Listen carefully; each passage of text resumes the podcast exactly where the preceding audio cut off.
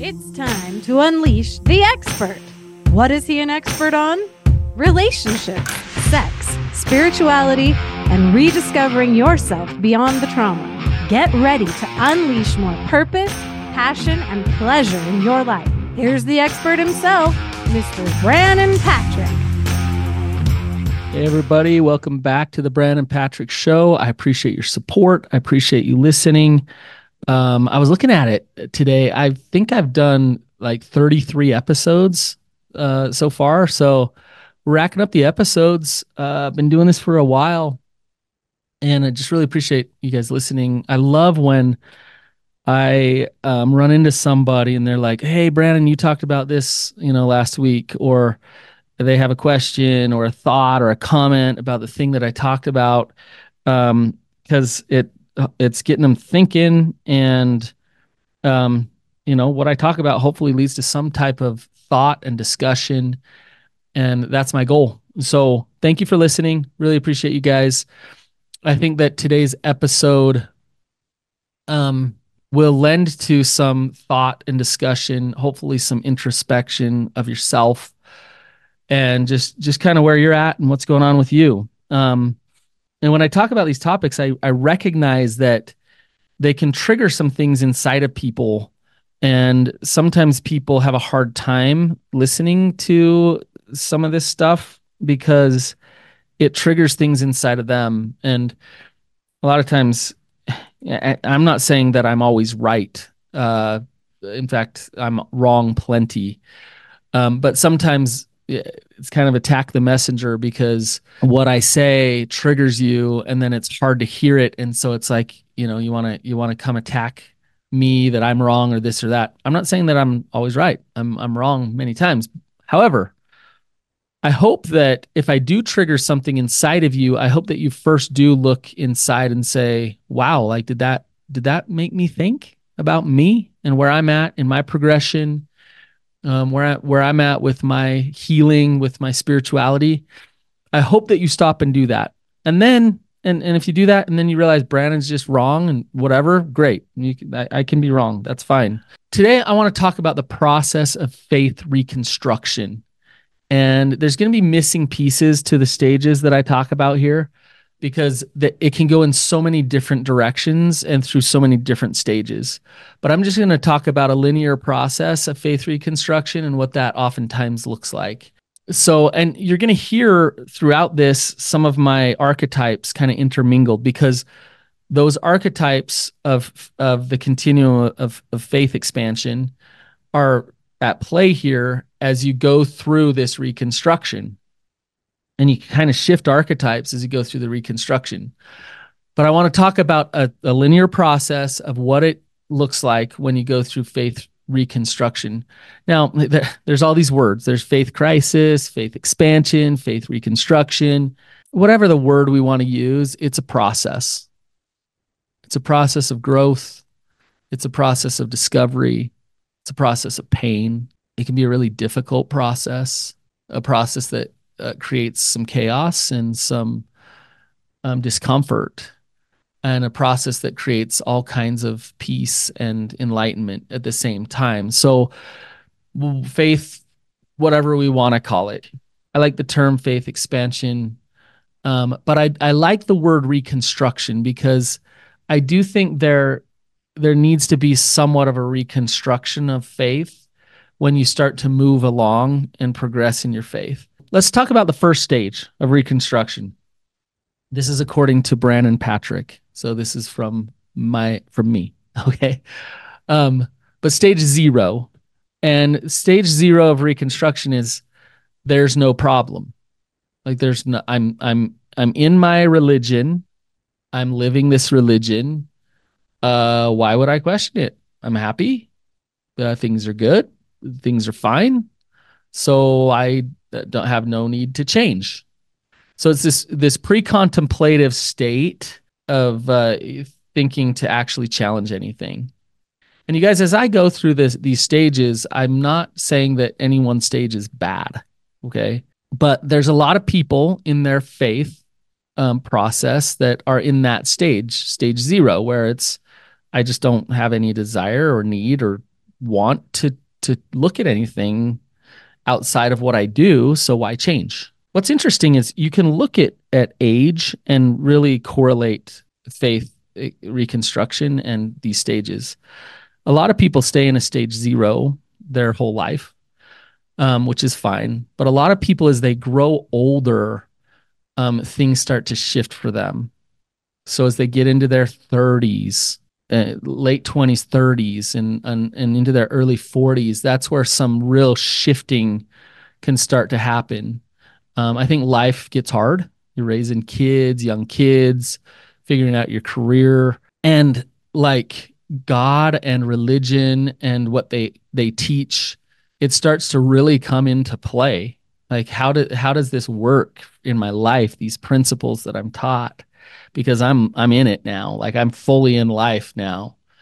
And when some of the things that you've been taught don't really line up with some of your life experiences because now you're gaining some wisdom and life experiences, it can start to create some friction between your religion and your beliefs and your intuition and and your feelings of truth, your integrity even and when there's a when there's friction between your own integrity and this religion that you're following it can start to really create some things inside of you. So that leads to stage two which or, or stage one. And this is where the shelf starts to break a little bit. Or that you start to have some some issues with the religion that you're in. Now this can happen a couple different ways. It can be a big bomb that drops where all of a sudden something happens at church or a leader says something or a new policy is made or whatever and it's just like whoa like that doesn't sit right with me. That doesn't feel good. That doesn't sit right. So it can be like a big thing um, or it can be a, a lot of little things over time. Just little things that someone notices at at church. Little things about the culture. Little things about the doctrine little things about the way their neighbors or their family worships that just doesn't sit right.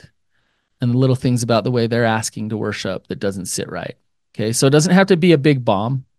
Now, usually in this stage one, a couple of both start to happen.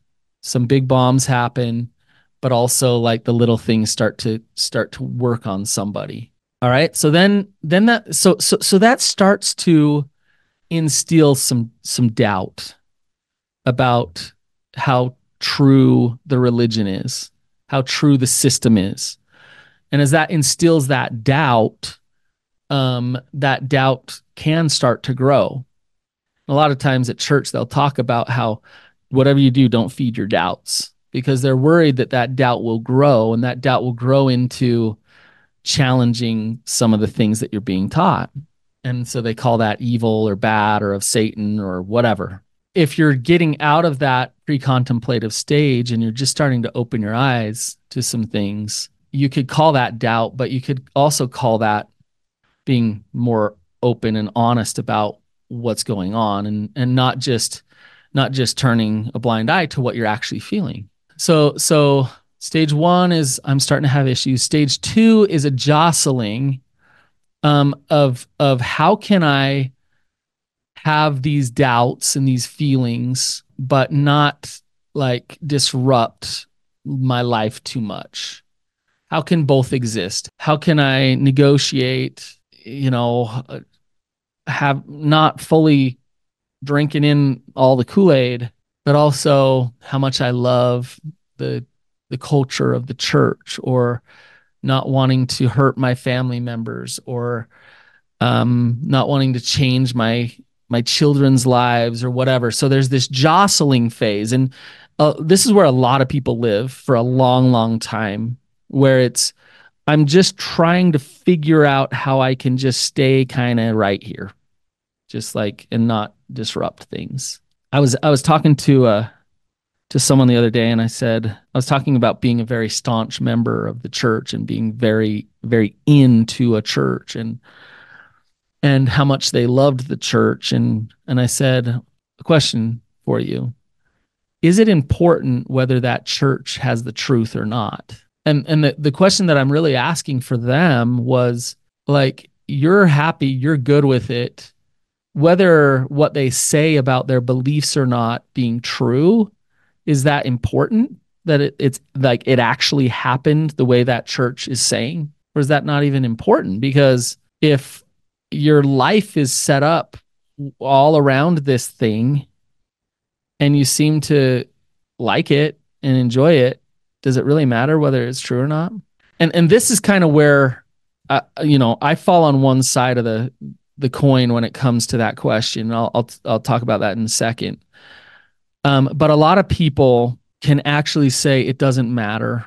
Like i have doubts yeah sure i see things that i don't agree with or i don't like or that you know i i, I don't don't really vibe with but I'm to just kind of let those things go and figure out ways to just justify being here and staying in and not creating too much noise. So I, the side of the coin I fall on is yes, it does matter whether whether something's true or not. And if you're truly acting in your integrity and truly trying to act in truth, you're not going to use denial or justification or rationalization in order to overcome a bunch of things that absolutely don't look true uh, because you have to you have to overcome those things in order to stay right? As opposed to just looking at something and saying i don't know if that's that that surely doesn't seem true to me um, and it matters to me whether it seems true or, or whether it is true or not which leads to the next stage the stage three walking down the line uh, the first stage zero, there's no problem at all. Stage one, I'm starting to have doubts. Stage two, I'm jostling with how do I negotiate having doubts but not changing my life too much. Um, and stage three is I call it my gut hurts, um, and that's that's where church becomes really difficult and hard. Sitting there listening to the talks, listening to things um, you can see through things. You can see how the culture is um, controlling some things. Uh, you you start to your your eyes start to become open to certain things, and it's really difficult to sit there silently. It's really difficult to like let yourself and your kids hear certain things and just smile and pretend like it's okay. And so as you're trying to negotiate in your stage two, the stage three starts to kick in of like, I don't know if I can do this. My gut, my intuition, my my deeper sense of truth is having a hard time here. So then it can lead to an, another stage. And this is where like it can split into a lot of different things. Like at this point, some people can just go to like, I'm I'm done and out and it's over, right? Other people along their faith reconstruction can go to a place of, I call it the inside outers, right? Or the nuancers, where I'm going to stay in, but I'm going to challenge things and I'm going to try to change things from the inside out. So they can acknowledge their partial doubt. So what I mean by that is they're able to say, yeah, there's things that aren't, that I don't, that don't sit right with me. There's things that I don't love, I don't agree with, but, but blankety blankety blank. I stay for this reason or that reason or whatever reason. Um, but I, you know, I'm gonna I'm gonna change the culture. I'm gonna help. You know, th- that's kind of a stage that somebody can go into. So they become the the inside outers, the nuancers, the challengers, or and this can all be internal. So it doesn't need to be like if you're in this stage, it's not you like questioning everything that they say at church. It might just be you doing that in your mind while you're sitting there and it's you're just challenging things and having a hard time with it. Okay. All right. Uh next next step of faith reconstruction, the stage of it's like the I can't anymore. It's where somebody leaves their faith and they break they start to break ties. There's no more participation. They're walking away.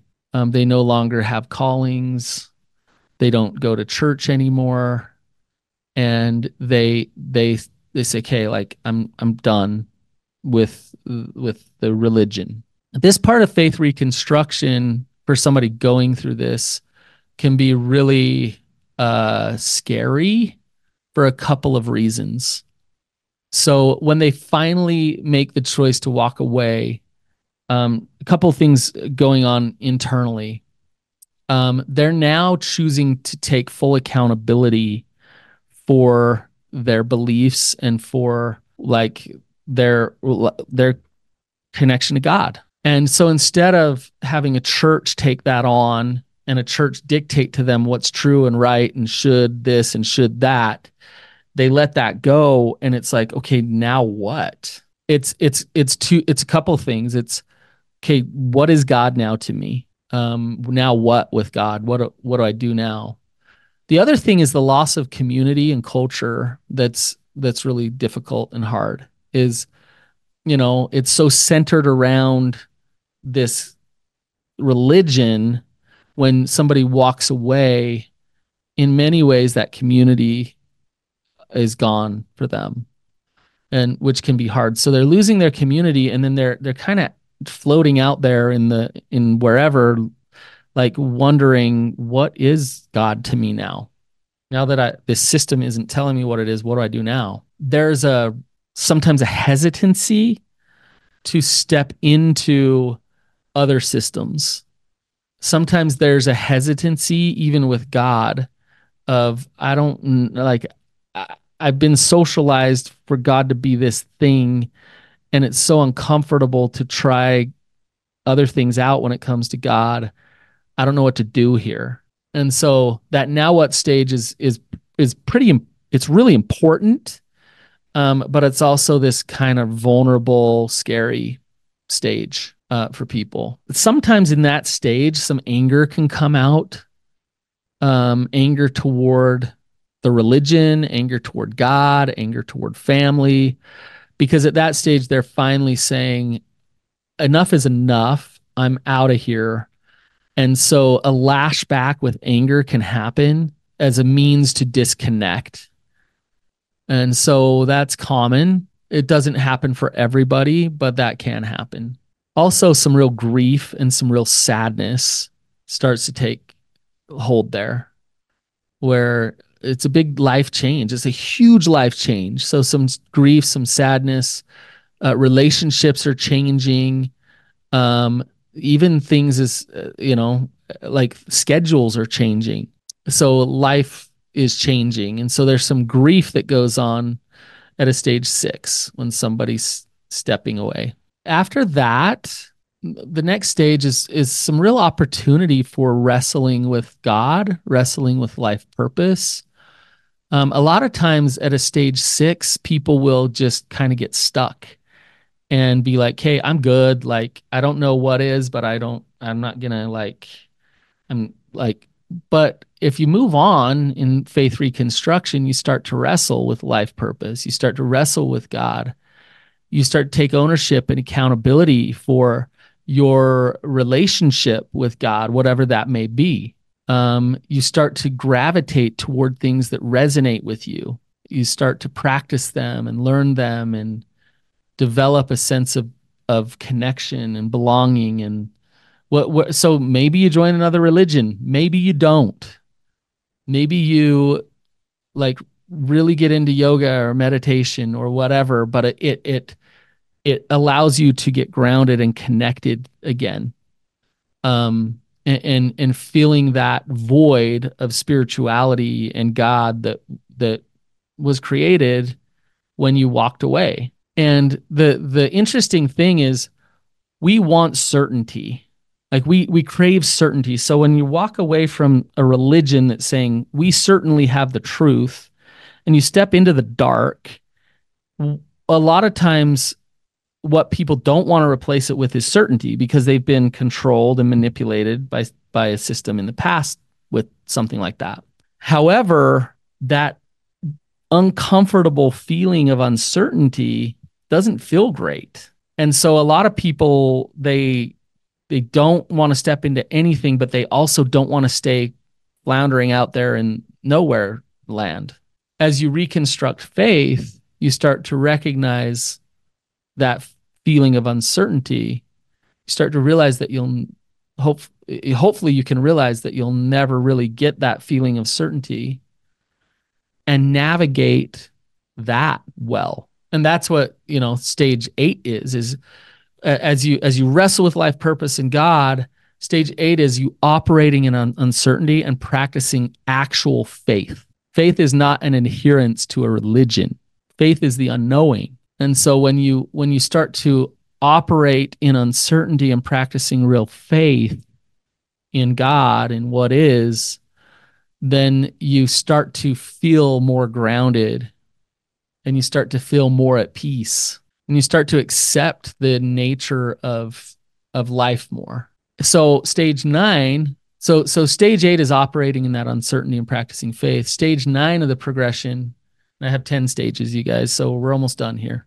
Stage 9 of the progression is getting to this place of resiliency and this place of of peace. And somebody in a stage 9 um, process of faith reconstruction, they resonate in a place of peace. Like they're they're really nice to be around.